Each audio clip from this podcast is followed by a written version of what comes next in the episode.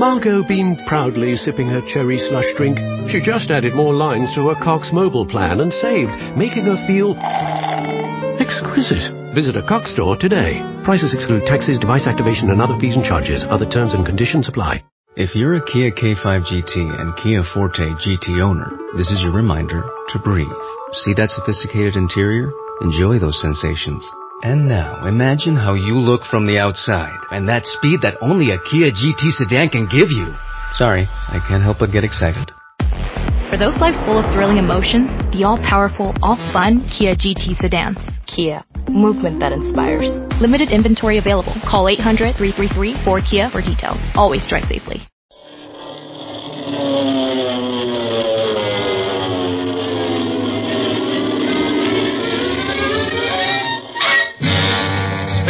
Gibson of the International Secret Police.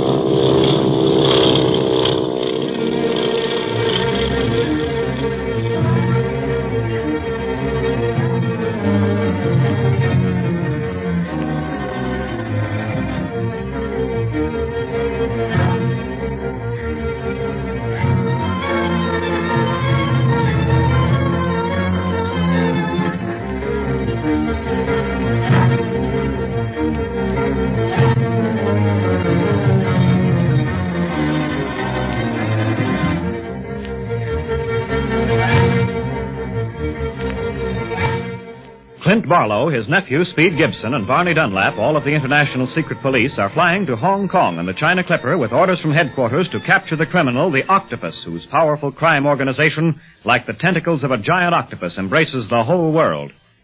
At the moment, our three friends in disguise are halfway to their goal, having just landed at Wake Island. They have already had trouble with spies of their enemy, but do not know that the octopus has sent a renegade aviator, Splinters, in a fast bullet plane to Wake Island to kidnap Speed Gibson so that Clint will be detracted from his purpose. Meanwhile, a weather report has warned that a typhoon is heading out of Formosan waters. The Clipper passengers have been asked to remain indoors. We find Speed, Clint, and Barney restlessly pacing back and forth in their room at the Clipper Inn. Gee, I, I wish we didn't have to stay inside. I'd sure like to see that special two-seater plane close. Wonder who it belongs to. Yeah, I wonder too, Speed. I don't like the looks of it. What do you mean, Clint? And it's very unusual for any sort of plane to land at Wake Island excepting the clipper ships. It's too far out. Uh, that little plane must have terrific power. I wonder why. Maybe some guy's trying to break another record or, of some Mm, Maybe. I don't like the looks of it right at this time, especially on top of everything else that's happened. You mean the jewel smuggler that tried to break into our room on Honolulu? And also that note from the octopus that warned everyone at the table to lay off? Yeah, I'm uneasy whenever we're off the clipper ship.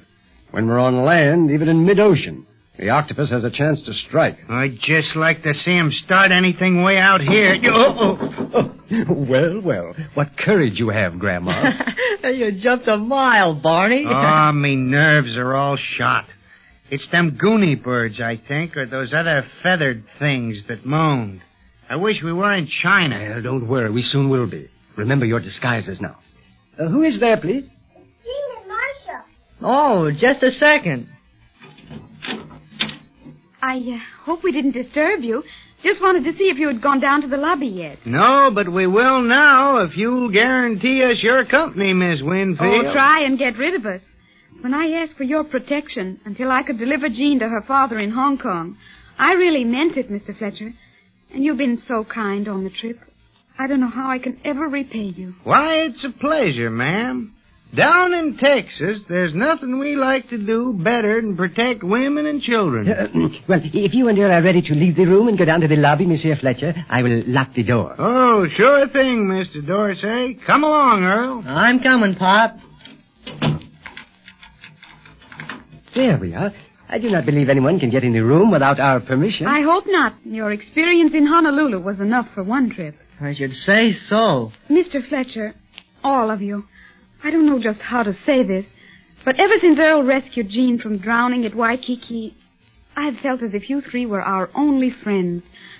I've already told you that the octopus has had a sinister influence on my life. I told you that because I trusted you and felt that all three of you are not quite what or who you appear to be. Well, I, I do not understand what Mademoiselle means. Oh, I'm not saying all this because of idle curiosity. I think you know that. Perhaps I'm trying to warn you. Oh, I don't know. It all sounds so silly when I try to put it into words. But that plane in the lagoon. The bullet plane? Yes. This afternoon, right after we arrived, Jean went down to the beach to look for some more shells. She found some right beside the plane. And while she was collecting them, the aviator came down, not seeing her since he entered the plane from the other side. And he put on his flying helmet, twisted some dials in front of him, and talked into a little round thing, giving some sort of mixed up letters and numbers. Shortwave radio with earphones concealed in pockets in his flying helmet, just like the United States Navy uses for plane to ground communication. Oh, Mademoiselle Jean, now think. Can you recall the letters and numbers he used? Mm, no, Mr. Dorsey. But whatever station he was calling was in Hong Kong. Hong Kong? Say, what about. Oh, wait, wait. Isn't that, that the aviator? There at the other end of the lobby? Yes, that's him. He's watching us. Doesn't look very mysterious to me. Well, maybe we are attaching too much importance to him. Our staring has probably attracted his attention. That's what I think. Look, there's the clipper captain over there. Let's go and ask him about this typhoon we've been hearing so much about and forget that flyer. Very well. Are you coming, Earl? I'd like to stay here and look at this case of shells, rocks, and stuff that have all been taken from this island, Mr. Dorsey. Me too. All right, but be sure and not go outside. Remember the typhoon warnings. Danger signals, Earl. I get it, Mr. Dorsey. Don't worry. And keep an eye on Jean, will you? You bet, Miss Marcia. Hmm. I wonder if that aviator's really trying to establish a new speed record between Guam and Wake. What do you mean, Earl? Monsieur Dorsey and Pop were asking about him right after we landed. Of course, you know that anybody who lands here is questioned by the authorities to find out why they landed. Because this is one of the government naval bases, and they don't want anyone around who hasn't got a good reason to be here. I don't blame him. This fellow had good credentials, all right, but that doesn't mean anything. A criminal always makes sure he's protected that way when he's really up to something. Why, Earl, you talk just like a detective. Uh, uh, no, I don't, Jean. But I am kind of curious, because I think that guy's way out here for something more than just a speed record. I wouldn't be too curious, Earl. Looks like a villain to me. A villain. You wouldn't know one if you saw him. I would, too. And you better be careful of him. Say, listen. I've got enough people telling me what to do with Pop and Monsieur Dorsey without you adding your bit. All right. But let's look at these shells and things instead of that man.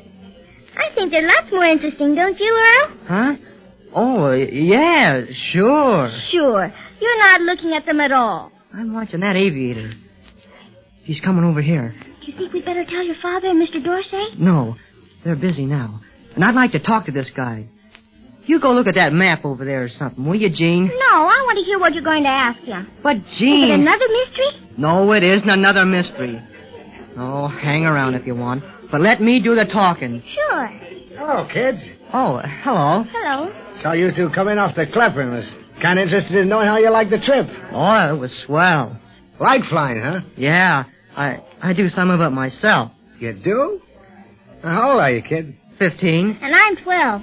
Imagine that. Kids your age flying over thousands of miles of water.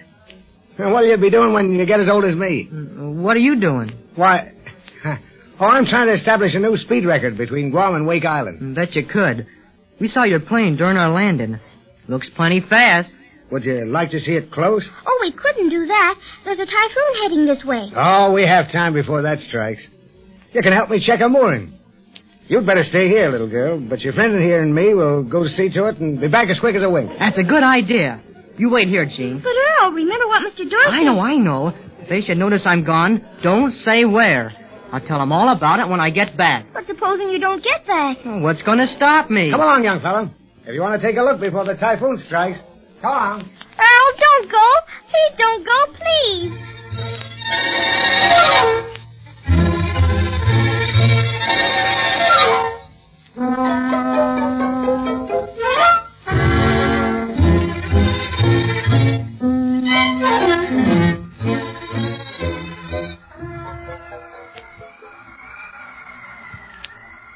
So, you see, Mr. Fletcher, according to our calculations, Wake Island will not feel the full force of the typhoon.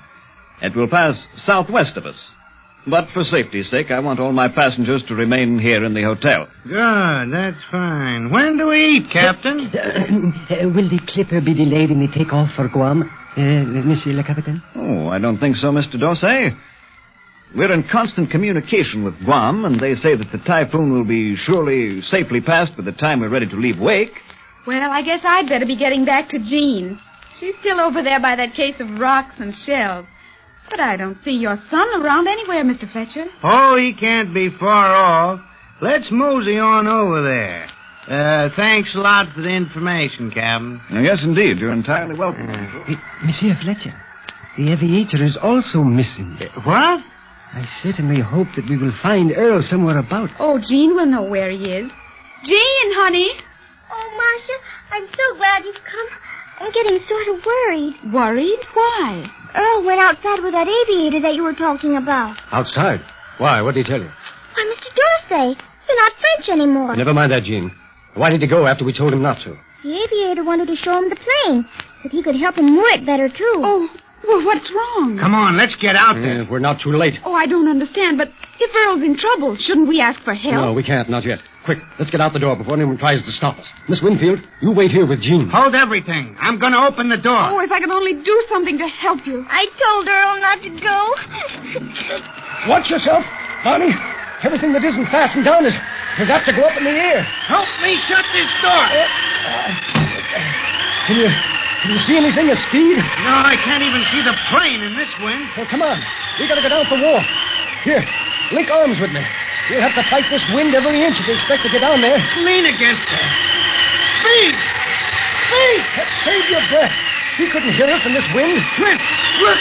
That column of water racing toward us. The typhoon whirlwind. Down on your stomach, Barney. Down flat. It's our only chance.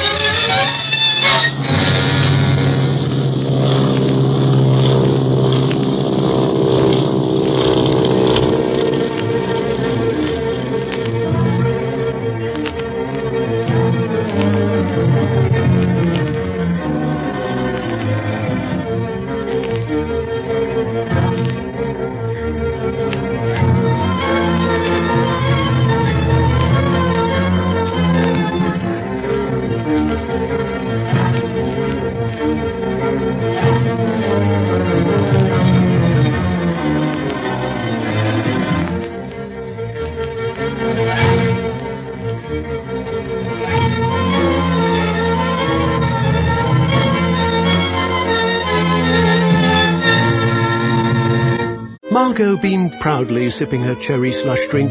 She just added more lines to her Cox mobile plan and saved, making her feel exquisite. Visit a Cox store today. Prices exclude taxes, device activation, and other fees and charges. Other terms and conditions apply.